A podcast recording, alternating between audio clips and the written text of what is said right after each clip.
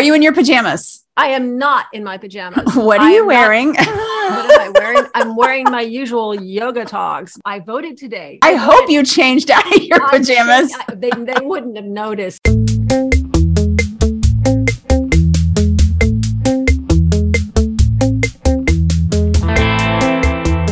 Hello, and welcome to episode 19 of Off the Charts, a stellar newscast. I'm Whitney Fishburne in Washington, joined from New York by my colleague, co host, and fellow astrologer, Elisabeth Grace. Hello, Elisabeth. Hello, hello. I changed out of my pajamas and I went up and I voted early and got a sticker. And it's an absolutely gorgeous day, Mhm. which would be wonderful if it were September, but it really shouldn't be 65 degrees in New York in November. I'm sorry. So that's, I mean, it's gorgeous out. wish, you were here. Aw, well, it's 65 degrees as well here in Washington, and I wish I were there too. But I am enjoying my view. I am enjoying the view. The, la- the leaves this autumn have been the best ever that I can Mhm. ever recall Mhm. in 10 years of being in Washington. They're just Yeah. Oh, I mean, wow. So looking at my window is just amazing. Yep. And I can see the National Cathedral rising above. It's fantastic. So, anyhow, who are we? Elisabeth and I are. Who are we? Who, who, who, who? I wondered if you were going to sing. Well, that is not Roger Daltrey. That's Elisabeth. no, that, that was not an actual song that could be copyrighted. I actually made that up. Uh, okay. We're both renegades from corporate media. We report and analyze the cosmic impulses behind the news. And we want to show you how corporate media manipulates you into working against your best interests. We demonstrate how to anticipate the cycles and trends in the world so that you can see the world is not linear. And you can learn to detect how the presumption of hierarchies inevitability, which is what the media, the corporate media peddles, is actually separating you from yourself and from others. So instead, we bring you news from the ensouled universe, where cycles within cycles suggest there is a greater consciousness enfolding us. It is not linear, it moves through us and around us, and it has a larger intelligence that extends beyond what we could ever possibly imagine. Most importantly, Elisabeth and I want to encourage you to participate in the unfoldment of what our, as in all of our universe has in store, and for you to trust it and not trust the status quo. So, yeah, that's us. And that is a, a bit of a, um, an edit and a refresh to our opening statement. What are we doing in this episode? So I'm going to explain uh, a few of the tar- transits that are happening right now. And I'm going to tell you what a transit is because we have some new listeners. We are so excited that you signed up. So whoever shared this podcast with friends, uh, some of your friends uh, responded to your suggestion and they're listening now and we're thrilled. So please keep sharing this Mhm. with the, with the universe, which is great. Um, and I'm going to explain what retrograde means because we've got a planet that is retrograde that is calling a lot of focus right now in the cosmos and therefore, uh, by extension, in daily life and our headlines. hmm Um, I think we're going to talk a little bit about how these are impacting our own charts. My, at least I have a story about how you can see the interplay of some of these heavy transits happening um, personally. And let's see, Elisabeth is going to have charts in the news. And of course, we'll be talking about the attack on Nancy Pelosi's husband. Oh, don't tell them. Don't tell them. Let it be a surprise. Okay. well, okay. So shh, don't tell anybody. And besides, Uh, if you tell them, then I have to remember to talk about them and I might forget. You won't forget. I won't let you forget. And we introduced a brand new segment last episode. That is the Department of They. So we're going to have our next installment of the DOT. And have a special offer for patron subscribers that we want to tell you about. So that's what's coming up. All right, let's get this show on the road. How about the transits happening right now? And what's Okay. a transit, by the way? Because we have new so- okay, listeners. so- Okay, so all right. So a transit. Okay, it basically when we talk about when we're talking about so-called current transits, we're talking about where the planets are right now. Where are they now? It's a transit.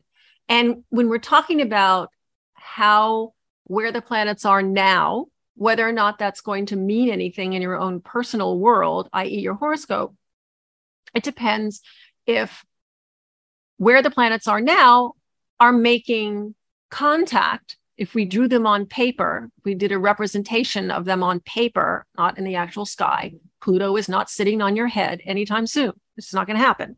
But on paper, Pluto very much could be sitting on, say, your Mercury, uh, making some contact with it, which would then there would be uh, a, a, reflection of that. We see the suggestion that, for example, Pluto, which is the planet of extremes, and amplification and power and perspective. If it was making a contact on paper with your Mercury, how you need to think and communicate, you would probably be going through a period in your life where you would be ruthlessly persuasive in your ideas and communication and possibly of influence and possibly tearing down belief systems that you no longer needed eh, for the and, and sort of emerging like a phoenix with a new way of thinking and communicating. The oh, is that what's happening? Is that what's that's what I've been going through? That's what you've been going through. With yes. Pluto sitting on top of my Mercury natally. sitting on top of your Mercury. Okay, exactly. So so the current transits that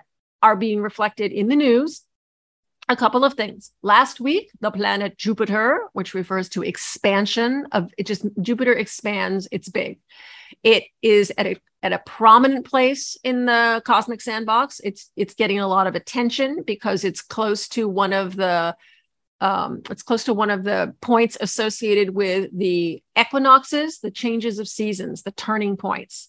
It's actually sitting near the point that's associated with spring, this, the vernal equinox. Okay, that may be too technical. We may get cut out. But the fact of the matter is, the planet of expansion shifted gears and left Aries, where it expanded matters of the head as if everything was a new beginning and crusades and this and that. And it moved back into Pisces, now occupying the very end of the sign Pisces, which is all about the end. Pisces is the last sign in the zodiac. And it's so Jupiter, the expansion, is expanding this whole idea that, oh my God, it feels like the end of the world. Jupiter loves being in Pisces, however. That is its feminine temple. That's the way I would say it in the whole sign system that I use. But yes, I know that Elisabeth would agree with me that Jupiter is very happy being in Pisces. Happy and effective. Right. Uh, you know, its comfort level suggests that it can operate effectively. And so um, most everybody that's making news right now has planets in, in their horoscope that are engaged with this Jupiter. Off the top of my head, Liz Cheney, Ted Cruz, uh, who else? Alexei Navalny. We haven't heard from him in a while, but we will. Edward Snowden was all over Twitter a couple days ago because this planet is is activating his horoscope uh, Oprah Winfrey. We just talked about her before we started recording. She's got she's her horoscope is activated, so we may be hearing from her very soon. So that's what so so that's how these transits are reflected in real life. If your horoscope's affected by it, you can attract attention if you're a celebrity. Okay. The other thing that's happened that's very important Mars, the energy of action, courage, aggression, war, guns, macho, turned retrograde, meaning it, uh, it is now appearing to move backwards in the sky from our perspective on planet Earth. Astrology is a language that expresses human experience through space and time from our perspective on planet Earth it only relates, it, it, gives meaning to life in this particular holodeck that we're on, which is Earth. So when a planet is retrograde, it's not really moving backwards.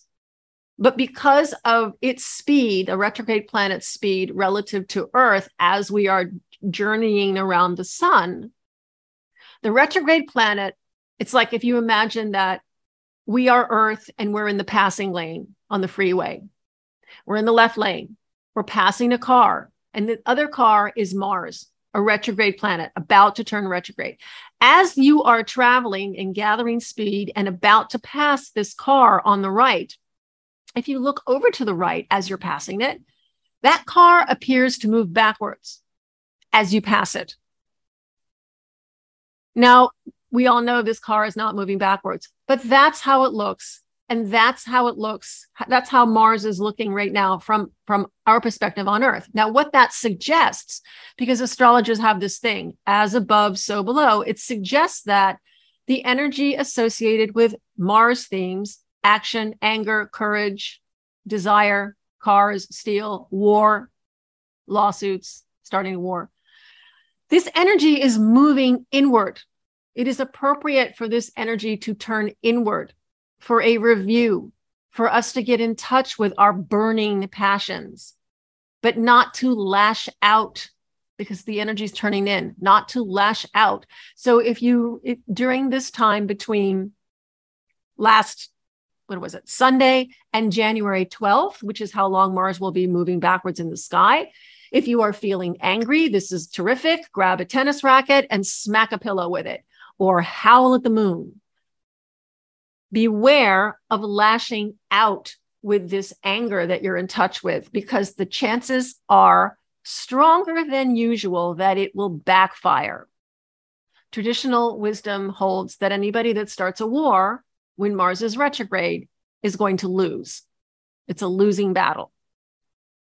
So we have been seeing this in the news all over the place. Mars, for instance, Mars itself has made news. Uh, like there are a few different stories about, oh, it's we're we're we're now on Mars looking for caves to live in. That was a story in the Times. And oh wow, look, there was a big asteroid that slammed into Mars, and and Mars is experiencing, um, you know, earthquakes. So a whole pile of stories about Mars. Wait, wait, wait, wait, wait, wait. Rewind there. Wait, so we're going to move to cave. Is this where Elon Musk is going to live? Is in a cave on Mars? He's, he's going to, his little Twitter thumbs are going to be working away from his little what, caveman hole. Uh, one can only hope, uh, you know, uh, one can only hope. But anyway, so, so hopefully everybody understands. Okay. So hopefully you know what a transit is. You know what retrograde means. Mars retrograde, big deal, uh, big focus, huge focus on anger and aggression. Okay. So that's that. And then the other thing that's important about this particular time we're in is we are in between two eclipses. We had one on the 25th at two degrees of Scorpio, which was right on Hillary Clinton's Scorpio sun. And immediately she was in the news. She, she was part when we talk about the tw- what's been going on with Twitter. Um, oh, the other thing I need to say about Mars retrograde Mars is retrograde it matters what sign is it traveling through because that's going to affect the, uh, our experience and you know our marching orders for for for handling it. Mars is in gemini the sign of the twins. It was very interesting that we had a twin bombing in Somalia, a violent action that was called a twin bombing in Somalia over the weekend the fact that twins are out there. Mars is the energy of war. Gemini refers to words. We're hearing a lot of talk about the weaponization of words, a war on words, things you can and can't say, or words being used as weapons. Yeah. And I, I, also wanted to remind folks that when we first started to talk about this transit several episodes ago, we emphasized your insight, which has proven to be true. And I'm going to talk about it in my own experience that um, Mars in Gemini, period. And then the fact that it's retrograde adds emphasis to this. Mars and Gemini is are you going to walk your talk? Mm-hmm. Yeah. What what's coming out of your mindset? How how is that reflected in your actions? Is there are you are do your actions reflect your thinking and communication? And one of the things that what that Mars in Gemini, Gemini is the energy of diversification Gemini needs variety. Gemini says, why can't we do seven things at once? Why can't we have it all?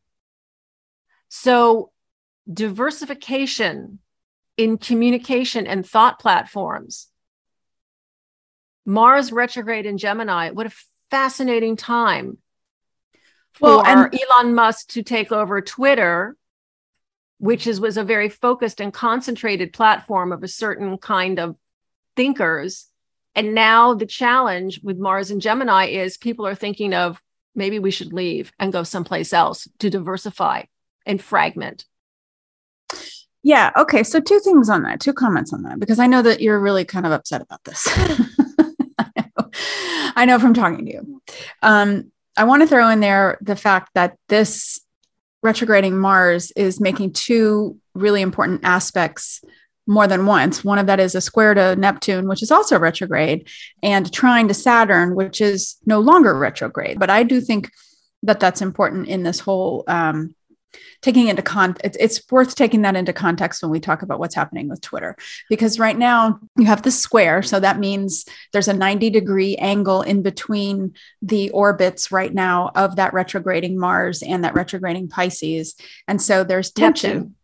I'm sorry uh, neptune thank you um, Tell them what Neptune represents. Well, so I'm, go- I'm getting ready to, but I'm going to okay. explain that when you have a 90 degree angle, the reason why that's tension is if you continue to extend those lines, you have a T bone, right? So now who likes to get T bone? that hurts. So that's what's happening.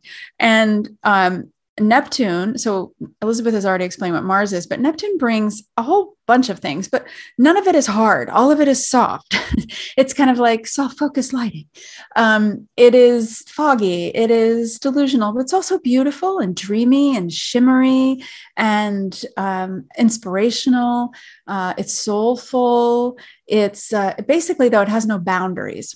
So, what we're having is this collision of something that is dynamic. I always think actually of Pisces, I mean, sorry, of Neptune as having this um, dynamic quality, but a dynamic quality that comes out of a translucence. So if you were to look at sheeny sorts of organza or fabric that it depends on the light that it catches, oh, then it's beautiful and it changes. Look at the bottom. Look look at fish scales. Yeah, exactly. Yeah. So that you have this shimmer and it's dynamic, but it's also really dreamy. It's very um, elusive. So we have that energy hitting as much as it can hit, being penetrated by this aggressive, um, childlike. I also think of the Gemini energy as being very enthusiastic. You know, why can't I do dust? Yeah, you said seven things Pixie. at once. Mm-hmm. And I'm thinking of the Gemini energy as being very childlike. And, you know, when it's retrograde, sometimes it can also be regressive. So, you know, I want what I want when I want it. And I'm angry about it if I don't get it. So there's a lot of that going on around this um, situation with Elon Musk taking over Twitter. If, like me, you don't give a crap about Twitter, and I don't, I have been, I was on Twitter from the very beginning and I dropped off of it because I just found that it was toxic and I wasn't getting anything out of it personally. And I, I, I very, very, very, very discerning and limited when it comes to social media for a lot of reasons. But I understand the importance of Twitter. it's Twitter. important because what Twitter offered was an immediacy and, and yeah. access right. to accurate, unfiltered, immediate access to accurate information. Right. You have all these journalists that are, for some reason, thinking they need to be tweeting all the time. And so you have journalists that are in a courtroom or at the scene of something and getting you know sending out information immediately it used to be in the slow time you know maybe we could go back to it you know you put something in the mail when you had to send it to somebody nobody expected it the next day or within five seconds they knew the thing was going to come in maybe a week and walter cronkite would tell everybody what was going on at six o'clock every day and in between then you just go about your day and then everybody show up at six o'clock for walter cronkite to tell you what's going on so we were all unified in purpose and access to information. Twitter gave immediacy of information. It's helped speed things up. yeah, and from accurate. many, many different perspectives.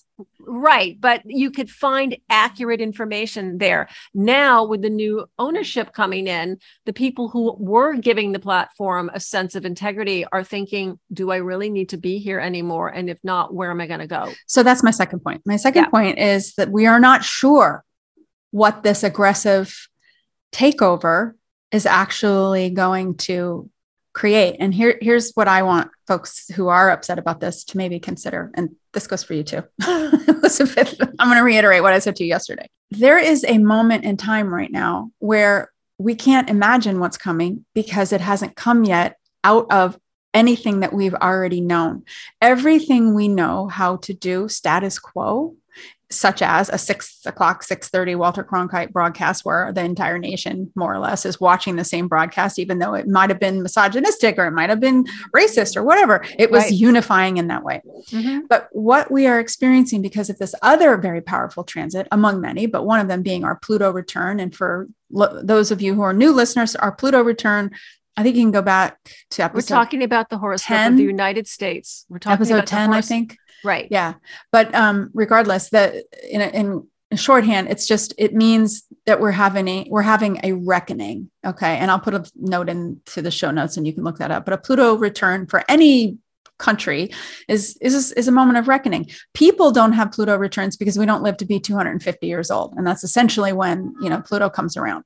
But that's happening, and that's happening in Capricorn, which is another that is a sign that underscores status quo. It's ruled by Saturn, status quo. It's all breaking down. It is all breaking it's, down. It's governmental and government and corporate institutions, the structures, yeah. the pillars of society, breaking the powers, down, the powers that be. And yes, breaking down, getting ready for a shift in the balance of power. We have had similar it, it, Pluto transits we had one in the early 80s when Reagan came on board and shifted the balance of power and resources. Because it was square. Because it was square. We had one in the early 30s when FDR came on board and said, you know what, guys, let's build a whole new deal. Because it was opposite. Correct. And then we had another one that I can't remember when it was because I need the date because Pluto has a weird elliptical orbit. And so you can't just go back, oh, it's happening ever X years. You have to actually look it up. Um, and I don't remember when the last one was. But but um, let me just I know I know you've got a lot of feelings about this. So I just want to finish okay. making making the point, which is okay. you already alluded to this. It's fractured. We have a lot of fractured media, but we already had a lot of fractured media. And the fractured media was taking place on Twitter but you're seeing it as a unified situation in that it was a platform where many people could deliberately or, or, could deliver information very quickly but you had to know what you were looking for you did mm-hmm. you had mm-hmm. to set up your filters and know what you were looking for mm-hmm. okay so that kind of primed people to be thinking in not only fractured ways but specific ways but also i think of it as fractals right mm-hmm. fractals which going back to neptune looking at those fish scales, it depends on your perspective, but it's still going to be holographic of the entire fish. You're going to be looking at it and getting a different feel, a different color, a different tone of the bigger animal. And I think we are having to get into a, a headspace where we're going to have to get used to that because that's what's coming. That's what's being flashed from those scales is coming. And we don't know how to do that because we've never had to do that. So imagining what's coming is hard right now, but it may very well evolve out of the skill that we've come to have as people who are online and savvy in that way and then it will come from that and we haven't had the moment of imagining that yet because we're still waiting for the rest of the structures to completely collapse but it may be that all those fractals will bring people together in small ways where they are focused on their communities mm-hmm. and they are able to get things done without worrying about what does the status quo at the top the hierarchical top tell me i have to do so i am looking at this and thinking elon musk you are a massive twit Twitter is really appropriate for you. But ultimately, I don't care. I don't care because I think if we focus correctly, we can actually use this as a lever to promote even more democracy. So that's my take on it. Yeah. Uh yeah. And when you think about what's going to happen in February when Pluto goes into Aquarius and activates another pattern we've been talking about, the Jupiter Saturn conjunction at zero Aquarius that happened at the end of just on this winter solstice of 2020 um, um, which was a whole new ball game. You know, we've been saying this.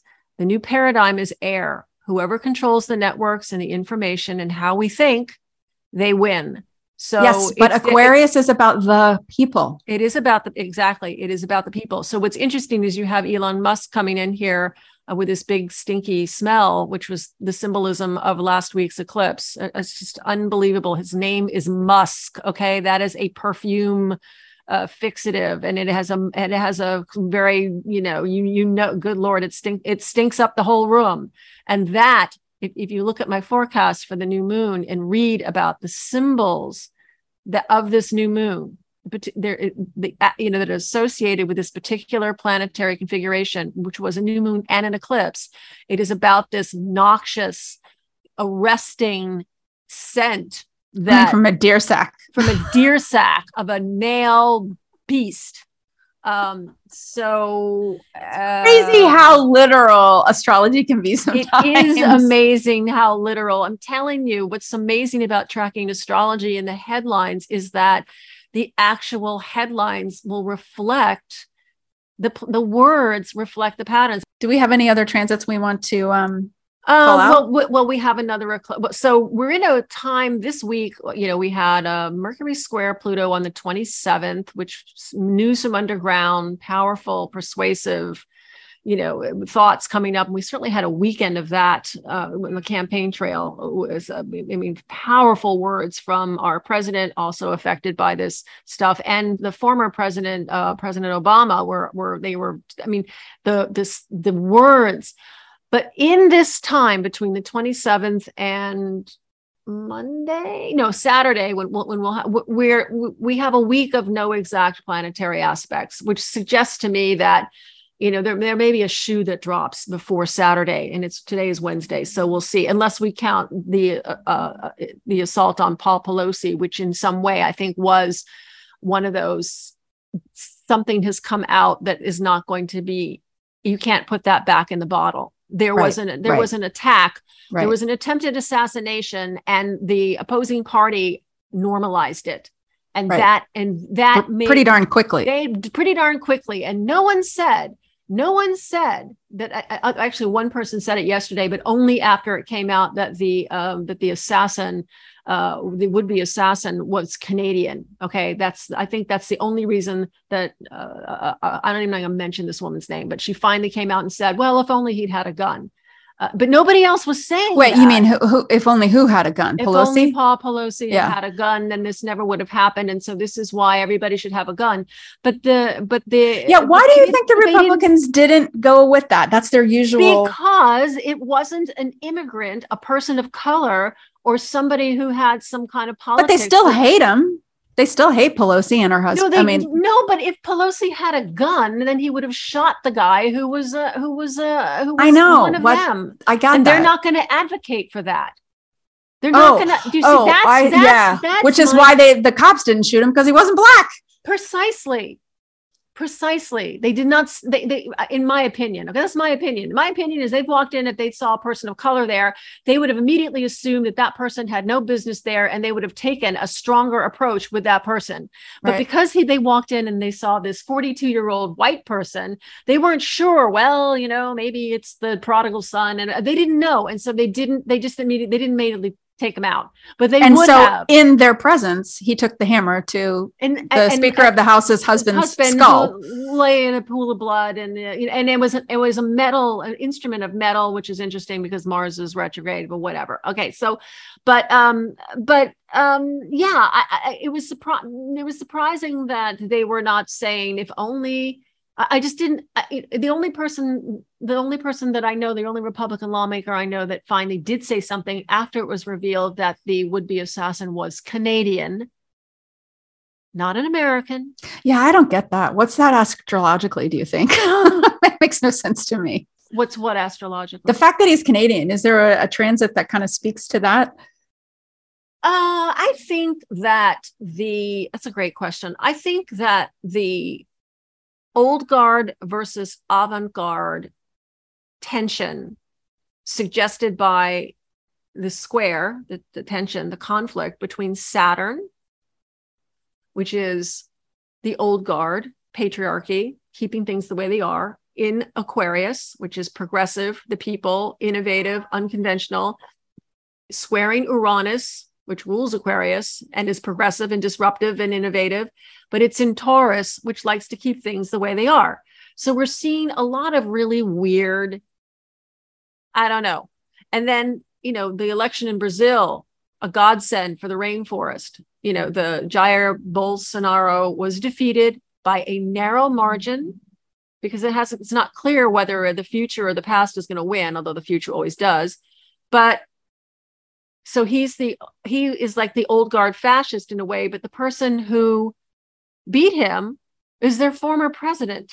So he's like the new guy coming in to be progressive but he's also the old guy.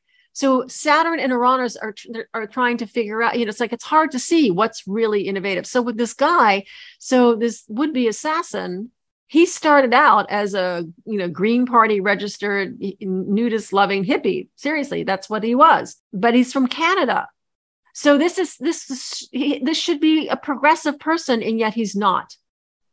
Well, wait, just because he's from Canada, it makes him progressive. no, people think of can people think of Canadians. They, you know, when you think of Canada, you, th- there is the perception, I think, in, in, in, America that people in Canada are more peaceful and they're friendly. And you know, if you read, you know, uh, they, nobody locks their doors, and you know, but that's also changing. But the fact that this guy was Canadian, he so he's not the typical. There's something unconventional about this person. You can't really put them in a stereotypical box because there are differences about it.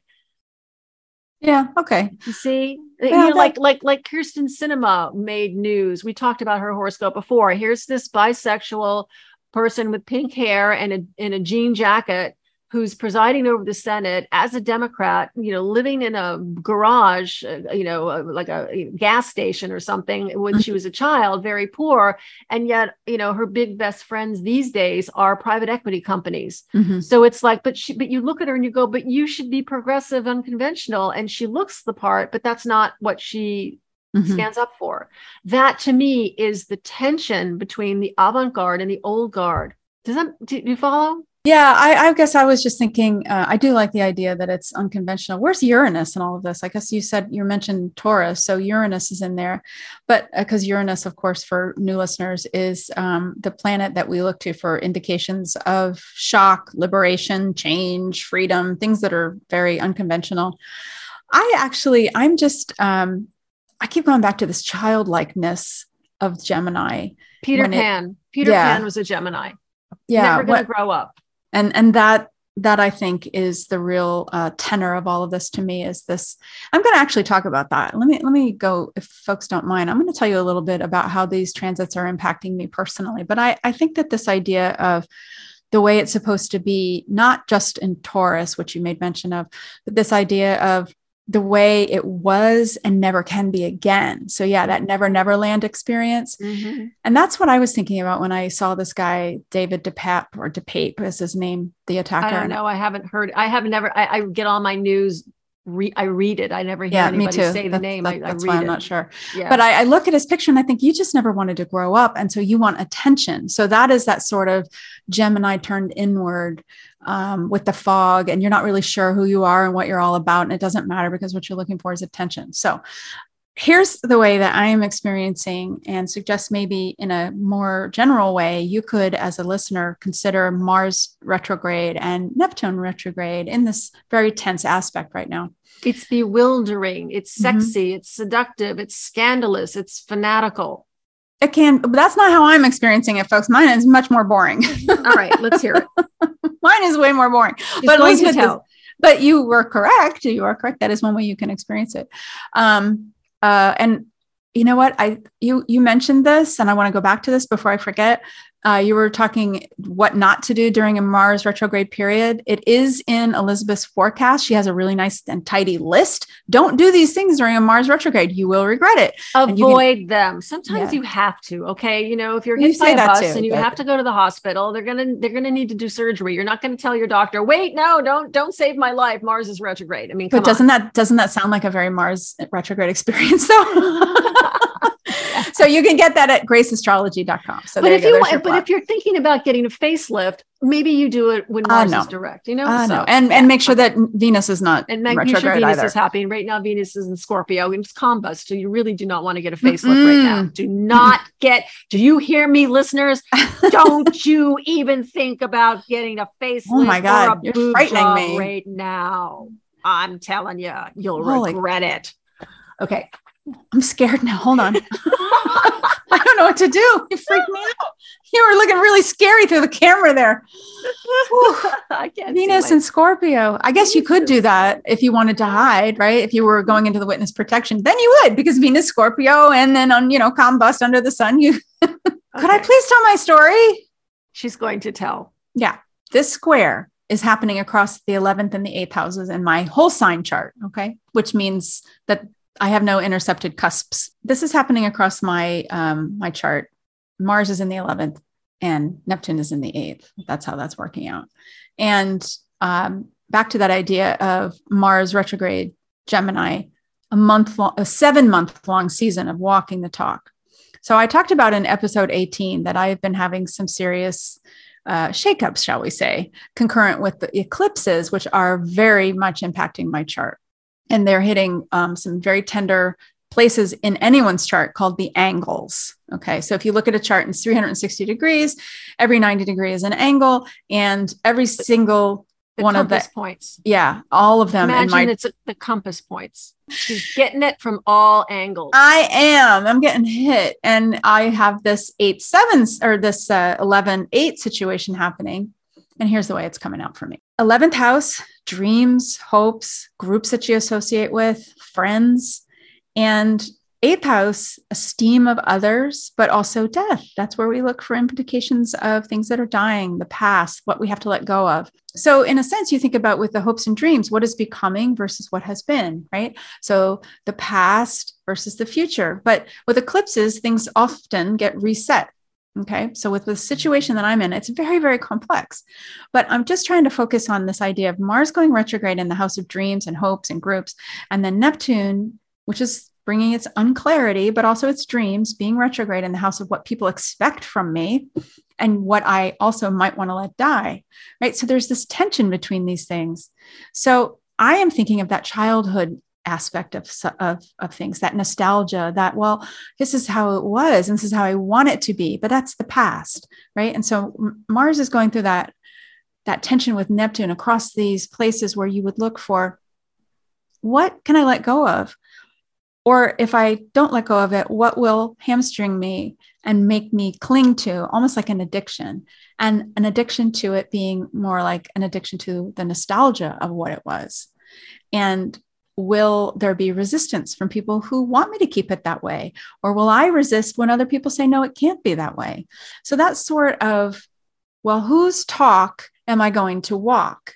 Is it going to be my own or is it going to be someone else's? right because there's resistance from mars but it's going retrograde so it's it's reconsidering things anything that goes re right as mm-hmm. elisabeth will tell yeah. you if, yeah. if you work with her she'll say during a retrograde period think about re-evaluating rethinking reviewing that sort of thing so mm-hmm. that's happening for me in my house of uh, dreams and hopes and groups while it's also in tension with what should die and what dreams might come out of letting things die. And I go right back to what I was talking about before with Twitter.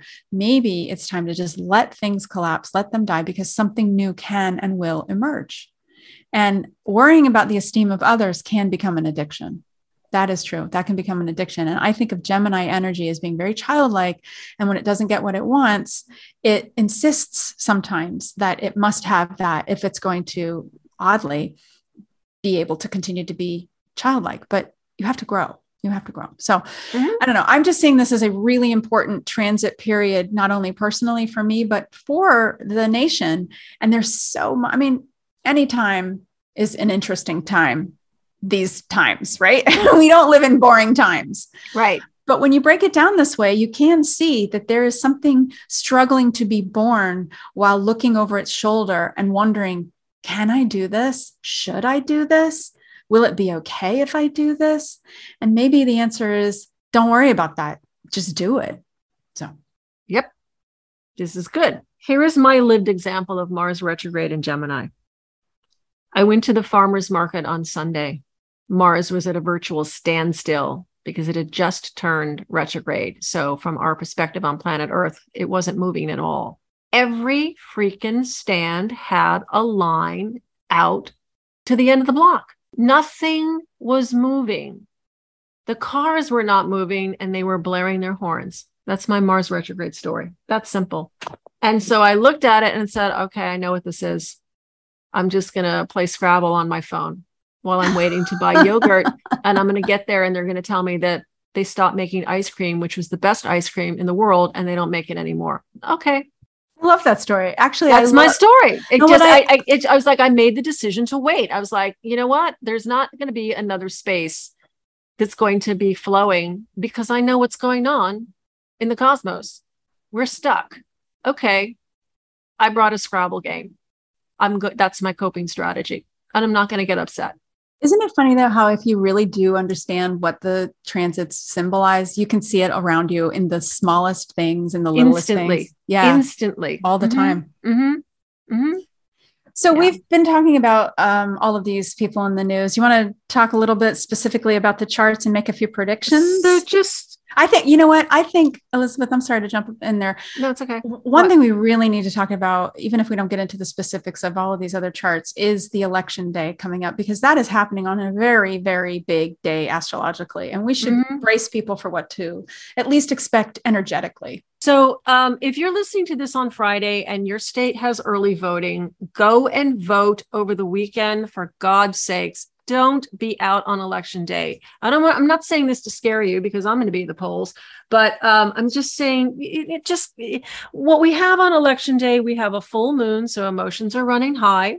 Okay, the moon is in Taurus, where it functions extremely well. And generally speaking, I will say this about a Taurus moon: um, as rattled as the moon in Taurus is going to be because it's going to be conjunct in the early morning. What we have probably we have a full moon happening at 6:02 a.m. on the East Coast. So full moon, which is also a total lunar eclipse. So there's going to be in the aftermath there's a blockage of energy that's going to lead to some revelation and release. I hate to remind folks too, but it's What? also called a blood moon. Okay, blood moon. Great. All right, fine. Lovely. Lovely. Okay, so it's so it's gonna be so we've got that. And then uh so but the Taurus, the need of the Taurus moon is actually to keep things as they are and keep things calm. The challenge is who gets to decide how things should be? What what whose material material comfort what is material comfort and security it's according to whom so we have this energy to keep things as they are. So maybe things might be calmer that day than than we would think, even though there's a full moon. The moon is in Taurus, which tends to like want to not rock the boat. But the moon is disrupted by Uranus at 7:47 a.m. immediately after this eclipse. So we start the day off with a surprise and a, with a surprise. Oh, we didn't see that coming. That then becomes an effort to regain control around 11:19 a.m. East Coast time because the moon will square Saturn. So it's a little, you know, what happened to me uh, last week here, astrology in real life. We have this similar pattern. Anytime the moon is in Taurus, Leo, Aquarius, or Scorpio for the next few months, because Saturn and Uranus are in those signs, they're in the fixed signs. So, in order to get through the day, the moon, which is the flow of energy of that day, has to engage with both of them within a few hours of time, which can be disruptive. It, it's it's like they're it, it's it's it's like an accordion that goes out and in, and like they don't know what they're doing. So last week, when we had this happen on, I think it was Tuesday. Yeah, it was Tuesday. Tuesday morning, Moon smashes into Uranus, grabs control with Saturn. The leaf blowers, 8:30 in the morning outside my window. 8:30 in the morning. Oh, I'm they are okay, the bane of my wanna- existence. Right. You want to talk about you want to talk about a shock to the system. And so I'm up. So after experiencing this, which is against the rules of our co-op, you're not allowed to be running around with heavy machinery before 10 o'clock. I am playing, I'm in Moon Saturn mode, demanding control and suppression and limitation with the super of the building and, and writing the board and saying, look, we've had this discussion how many times? How many times have we had this discussion? I understand that the board members, none of the board members live on this side of the building because if they did, this would have been fixed 10 years ago, but they don't. So it's not their problem. It's like, well, were we, we talking about this? They're not. So getting back to, all right. So, so after we get through the noon hour, then, you know, things sort of mellow out a little bit. There's fierce idealism, but humming in the background is this disruptive energy of the sun, which will be in Scorpio, about to oppose Uranus. I call it Uranus. That's how my teacher pronounced it, Uranus instead of Uranus, because that's icky. Okay, so Uranus, same thing, disruption. So we have that kick in at 3:26 a.m. on Wednesday morning. So however the returns, however they're coming in, there's going to be disruption. There's going to be disruption, and then so it's. I think we're going to have in the aftermath of the election, we may have something similar to what we had in 2020, where we re- we didn't know where things were going. It, it took a it took a week to for things to settle down to finally Mhm. see okay what do we have here what and and so that's we need to be prepared for that and i think things will settle down and be chill by the time we get to the fifth, by the time, maybe sooner, but by the time we get to the 15th, maybe sooner, things will be um, more uh, balanced and calm. But it's go vote early if you can. Just go vote early if you can, because they're go- they're going to be sending poll watchers down there to and what they're doing in some states they've got people that are just challenging every signature just because well not no it's just don't call them poll watchers. Poll watchers sounds like harmless and legit. They're sending people armed with video cameras with guns with you know they're they're they they're can't really bring, no in the polling stations themselves but they are pushing the boundaries. Yeah but you cannot bring a camera and a gun into a well you probably bring but, a gun in but not you can't bring a camera in most places but you're not supposed to but, you're not supposed to, but they're okay. going to find way. They're going to use tactics, which is Gemini, which is Mars and Gemini. Mars mm-hmm. and Gemini is tactical. It's the, there's no real grant. There's no big plan here. It's also Mars and Gemini loves weapons. They find that yes, the weapon, and they're clever about it. But mm-hmm. Gemini is more in the moment, you know, whack a mole. Whereas so it's, it's basically it's it's an immediate, okay, right, like a hammer to the skull but it, but I'm saying there's no real overriding philosophy behind it. It's just they're just going to do whatever whatever serves the purpose in the moment. But anyway, um, I, I'm just go vote before election day, which will keep the crowds down, which will be helpful to everybody. And we are seeing a massive turnout. I think you know people are showing up for early voting. They are doing this, and that's great. So go vote early because with Mars currently retrograde, which is what we had last in, in the election in 2020, we had Mars retrograde in Aries and we had lines out the door. Things can feel like a truck spinning its wheels. Um, the one thing that I find is hopeful, and I've said this before, um, I think it is very hopeful that the chart for the 1973 Roe versus Wade decision is being activated by Jupiter from all angles, meaning so it's getting the energy of expansion from all angles. And Jupiter is in Pisces, the very end of Pisces, even though it feels like at the end of the world, feels like the end of the world. Oh my God, it's the end of the world. Okay, well, a new cycle is just around the corner. Feels like the end of the world, but at least Pisces, Jupiter in Pisces has empathy. So, and it's interesting that Jupiter is activating the horoscope of the Roe v. Wade decision. So I, I think that's going to be reflected in, um, you know, uh, people who are people who are responding to mm-hmm. that decision are going to expand it. Mm-hmm.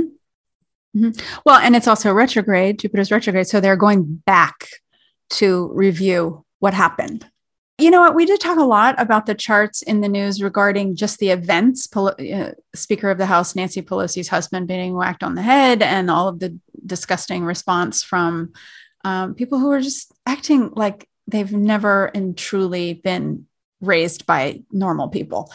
Um, do we want to talk about why though in her chart that was indicated and why this is you know like why we shouldn't say well that came out of nowhere because it really in some ways didn't come out of nowhere. And that's not the excuse. That's just saying isn't astrology amazing how it's showing that um to my point earlier you know the poison is all being let out. All of the crap is coming out because it has to come out. Now is the time this stuff is coming out because of the pluto return. The extreme toxic conditions around a, to- a pluto return are almost inevitable. They've got to come out. We've got to examine all of this, and then we're going to go from wherever we go after that. But Pelosi's chart is not surprising if you want to talk about that.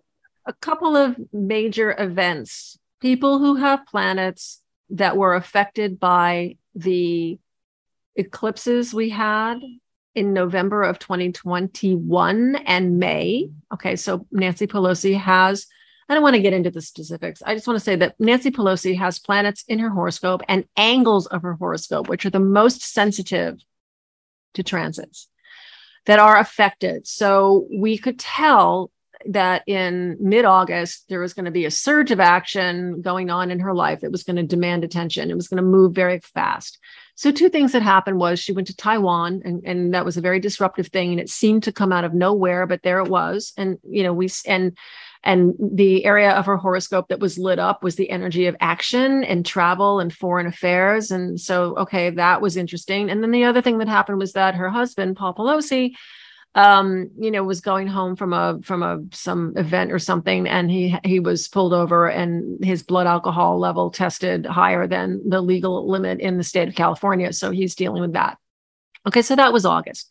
But meanwhile, another aspect that's happening not only is her horoscope in eclipse, moving things forward, accelerating progress. I mean, it's just eh, you know we're we're starting to see how heroic she was on the January on January 6th when she's working the phones with Mike Pence and and Chuck Schumer and trying to get some rescue help to, to get the Capitol back together so that they could certify the, the election.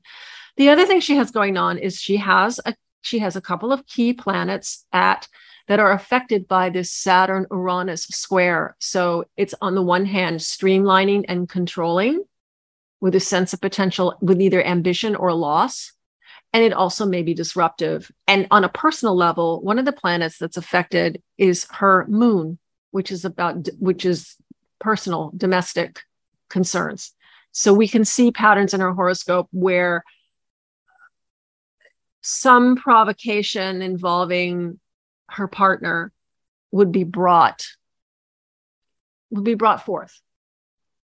You know it's like it's amazing that the it was reported yesterday that you know they had television cameras they have security cameras that were that are placed outside her house. And there are people in washington at capitol police. And they weren't watching them and they weren't they were not sitting there staring at the screens like they're supposed to 24 7 they noticed they didn't see the action until the police had already arrived. And they're like oh there's a police cruiser outside that house. Let me review the tape. And then they review the tape and they realize you know like 10 minutes too late that um, they really should have been paying attention to that camera. Yeah. But you know but anyway so her horoscope has a lot there's just a lot going on and this is a very significant time in her life development, and it will continue to be a significant time in her life development as we move into early 2023, as you know, by February and then in, into next year. Let's move on to the Department of They, the DOT. Oh, the Department of They. Yeah. The Department of They.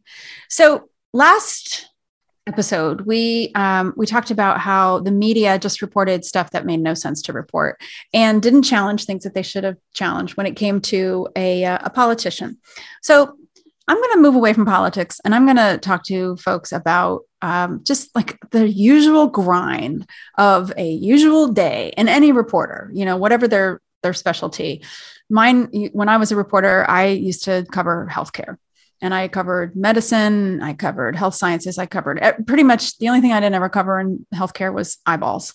I still get a jillion press releases all the time from PR folks. And this one I got was promoting a company that wants you to that wants to virtually coach you against feeling badly about your weight it was saying that a quarter of the people in this country are not going to enjoy their holidays. So, a quarter of our listeners are not going to enjoy their holidays. Why? Because they're going to be so obsessed with how the holidays are going to make them gain weight. And then a third of us are not going to enjoy the holidays because we're going to be annoyed that we have to eat things that we don't want to eat. I think within the paradigm that we've been talking about if you're thinking para, if you're thinking hierarchically if you're thinking um, linearly then it's great right? The paradigm of there being a specific way that we should all eat and look or weigh the way that we're supposed to have a relationship with our food fine this does not raise eyebrows. This has a lot of merit, actually. This could be very helpful, this virtual company. Remember what I just said about, you know, expectations and thinking differently about what the status quo wants us to do. This is the box that you have to be in. This is the way you're supposed to do anything, including eat. I mean, this to me is so crazy because all it really is doing is just oh, my they're curtains pro- just they're, fell down. They're, they're, they're programmed. They're pro- the, the, the curtains, the curtains, the curtains just the curtain just fell. There's your eclipse. no, that's my yes. That's I was doing Monty Python, but yes, the Holy Grail. Eclipse. I'll take it. My curtains just collapsed, folks. Oh my god, I've got work to do after this. Banish that idea from your head. No, seriously. I mean, I'm, I'm like, okay, it's like, so they're sending you this crap and they're putting all this anxiety and, and, and yes, they're selling fear, selling fear. And, and, and I, and I don't measure up to anybody else. And it's just mm-hmm. like, shut up. I'm going to eat what I'm going to eat. Go away. Exactly. Yeah. And, and, but, uh, well, you've, you've, you've stolen my thunder there. No, who, I did. And I did. And I did. didn't. No, I well, didn't. no, because you re- you're pointing at it. Like, who is who are these people to tell you that you have to be in an ideal way anyway? Well, and in the aggregate, that message comes from the media, but it also comes from the government. Because I was just thinking, like, oh, she's she's look at all of these scientific references she's put here. Look at her, isn't she cute? All of this science, except for that. All right, I'm a former former clinical medicine reporter and an editor, and my job was to analyze every scrap of scientific data ever put under my nose. Mhm. And I can tell you, no matter what it was that I had to analyze, there are two fundamental truths that were at the bottom line of everything that I ever did. And that was the bottom line because every single scientific study done in this country is done by industry. Well, Yeah. nearly every single scientific study. Yeah. But, but I mean, it's almost, I can say that almost categorically, truly funded by industry. Okay. So it's never unbiased because industry doesn't want to fund, fund something that's not going to be to their advantage. And then the second thing is that anybody doing a study is doing it to keep their job. You only get tenure or you only get funded and you only get kept on in a lab if you publish. So you're doing whatever it is you're doing, hoping somebody's going to publish it. And so you will do whatever you have to do to get your scientific results into the public eye. And so many times I would read these these studies and I go, no duh, or this is stupid. This doesn't add anything to anyone's life. But then it gets generated into a press release writer and blah, blah, blah. and basically I- it's I- just a it's a fear market. It's I all about I- selling you fear. I have to share something since you're talking about food. I got to share something because I went through a period like about seven or eight years ago when I started seriously looking at like what am I eating, and I read very interesting books like the the China study, for example, the China study, which um, this comprehensive study where they went to China and they said, all right, these people over here are living for a really long time, and they don't have any heart disease and they don't have any of these stupid things that Americans get, like diabetes and uh, clogged arteries. What are they eating? Let's take a look at what they're eating. And so they looked at, they looked, and they were like, "Wow, they're eating a lot of vegetables and a lot of grains and not so much meat, and that's great." So they would, so these people figured this out, and then, and then they would be in policy meetings with the government, with public policy people who are setting dietary guidelines and there were with like the agricultural department or whatever and then there would be the guy from the beef industry or or the or the massive you know the beef industry guy would be there. And and it's like well we don't want to say that we don't want to be telling people that Yeah, and why know. was he there in the first place? Because somebody paid for him to be there. yes And and you know, I wasn't going to go here, but I will tell you this straight up. I saw it as a Capitol Hill reporter. Thank you, Newt Gingrich. He gutted the budget and then it stayed gutted for any research to be done. So the amount of research that actually gets done by congressional staff is so minimal. Who does the research instead? The lobbyists staff. yeah The lobbyist people write what's going into policymaking now. And Mhm. do you think that they are unbiased? No, no they're not. Anyway, I didn't want to go. Well, but no, but I'm so while we're talking about diet for the holidays, the China study is a really great book, highly recommended, and it speaks to what you're saying. Do your is- own research. well, that's all I was going to say. Is the Yeah. Department of They Yeah. has an agenda. Mhm. So if you're thinking, well, but science says, well, first of all, why do you care what science says? And I'm not saying science sucks, folks. I'm a science writer. Right. but check the science. Who's going to benefit from the science? Who funded the science? I have another friend who says science is for rich people, and she's a pharmacist. So she's a scientist too, and she sees it firsthand. Science is a weapon. Here we are, Mars metro- retrograde in Gemini. be. It can be a weapon if somebody has a financial interest in wanting to present a certain perspective, like, oh, I'm Exxon and I just have record profits. Yeah, but you know what? That doesn't years- matter. That's happening no, whether or not Mars is in retrograde. I mean, No. in Gemini. No, it does because it's reviewing your information sources. It's Mars retrograde in Gemini is, you know, re, walking. But we're we're we're talking just coping strategies for life, which could be useful. My point is, oil companies suppressing the knowledge of climate change. They knew about it. They put out studies. Another bullshit thing that came out, uh, uh, which was very Mars Neptune, Mars square Neptune, in my opinion, huge. And it was when Saturn turned direct, a reminder that one of the biggest scams, cons, the plastic industry has dumped on us is this notion that recycling plastic is going to save the planet. I actually have always wondered did we really need all of the water?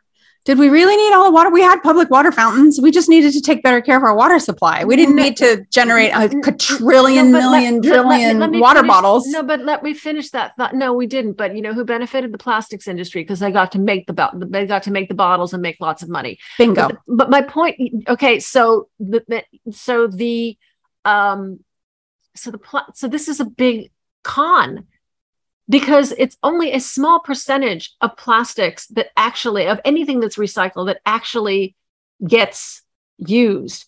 But what happened was the the industry people push these programs as kind of uh you know like a little like like take this valium you know? You're going to feel better about the environment if you're recycling. It was like a valium it was drugs plastic the same thing. So you're, you're carefully sorting your garbage but really this stuff doesn't it it really didn't get recycled because and they dumped it on consumers to fix this problem instead of legislators going you know what? This is a problem dudes yeah. corporate people you need to come up with a different packaging because this is causing a huge problem for the planet and for uh, and for public you know trash programs that have to deal with all this stuff. And the reason we have all this stuff isn't that consumers want this convenience. It's because you've convinced them that they need to have it this way and you should like come up with a different narrative. This is this supports the department of they you need to be thinking who who is telling you you have to have this thing and selling you on a convenience who's really benefiting here okay i'm getting well yeah. Anyway. Yeah, well, I mean, well, my point was just going to be that this woman was she was trying to use me to write a story or whatever, uh-huh. um, to sell fear to our listeners. And I don't right. think she'd be happy to know what I did do with this press release, which is to tell people, look, this is this is fear mongering. Don't don't buy into it. The only science you can count on is the sun coming up and the sun setting, or whatever it is that you can actually observe over time with your own eyes. That's your baseline. And from there, you can ask questions and you can, you know, find people that you trust who don't have something to sell you and particularly don't want to make you afraid fear is usually a weapon when it comes to uh, our our system, the status yeah. quo. Yeah. But the, the true value of of thinking linearly is to just see how things evolve over time. I'm cutting this down to a very spare way of thinking about science, but it's a good one. I, I actually think this is really important, folks. We all grew up with the media. So we have two sets of people telling us what to do all the time. We have our parents and then we have the media. We have always had the media in our head telling us what to do. Always. And now this woman wants me to tell you to be afraid of your food. That is crazy. And if you keep directing your energy and your focus on what is going on in your head because somebody put it there rather than your own experience, you will be separate from your own experience you will not be living your your actual life through your own experience. You will be separated from the experience of being alive. You will not be living your own life. Mm. you're going to be living the life that people who profit from your fear and why are you afraid? Because they made you afraid. Want you to live. That's my real message here. That's why this department of they actually matters to me is because i want folks to understand the department of they is actually the department of freaking you out so you don't have any power and then you don't do things like Elisabeth gets very upset about when you don't go vote. So, this is really the point here. Make a relationship with food based on what you want it to be, not what somebody makes you afraid it shouldn't be. So, anyhow, there, feel free to comment. What she said anyone who's listening to this, the fact that you place a value on what our efforts to bring this information to you, the fact that you say, you know what, this is worthwhile and you and you demonstrate that, we want to give something back. We're going to take the names of all of our patrons subscribers and toss them into a hat and we're going to pick one. so we're going to go to the sorting hat. We're going to reach out to that person that we have called and said, "Hey, are you up for this fun thing?" And the fun thing is um, we are each going to look at your horoscope, and Whitney will give her give you her take as a um, as a whole sign astrologer. It calls me hell on a stick, but it's Hellenistic. No, that, but that's how that's how iPhone spells Hellenistic. If I dictate Hellenistic, it says hell hell on a stick. So Get this text from her dragon, dragon, dragon. Anyway, hell on a stick astrology. Hellenistic because that's how iPhone spells it. and dragging was dragons. So Dragon. There be dragons. you have thumbs, woman. Use them. Type. No, they hurt. Anyway, um, so we're gonna we would love to look at your horoscope. I will look at your horoscope through the modern psychological and other fun tricks that I know how to do.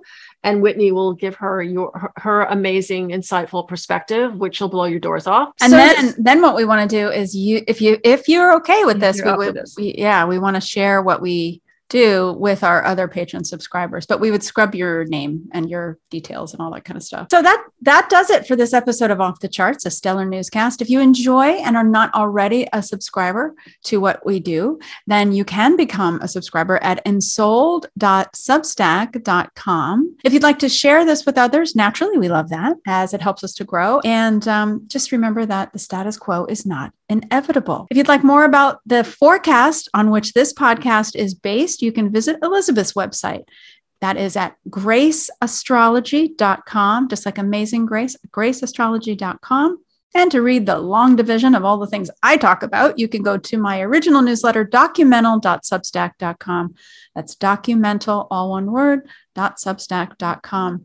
You can also visit, of course, ensouled.substack.com. Got it? That's a lot. We know you can do it. We're also on all of the major podcast apps, including the Substack app. And that's it for now. So I say keep your hearts filled with hope and look up. look up. Bye. Bye.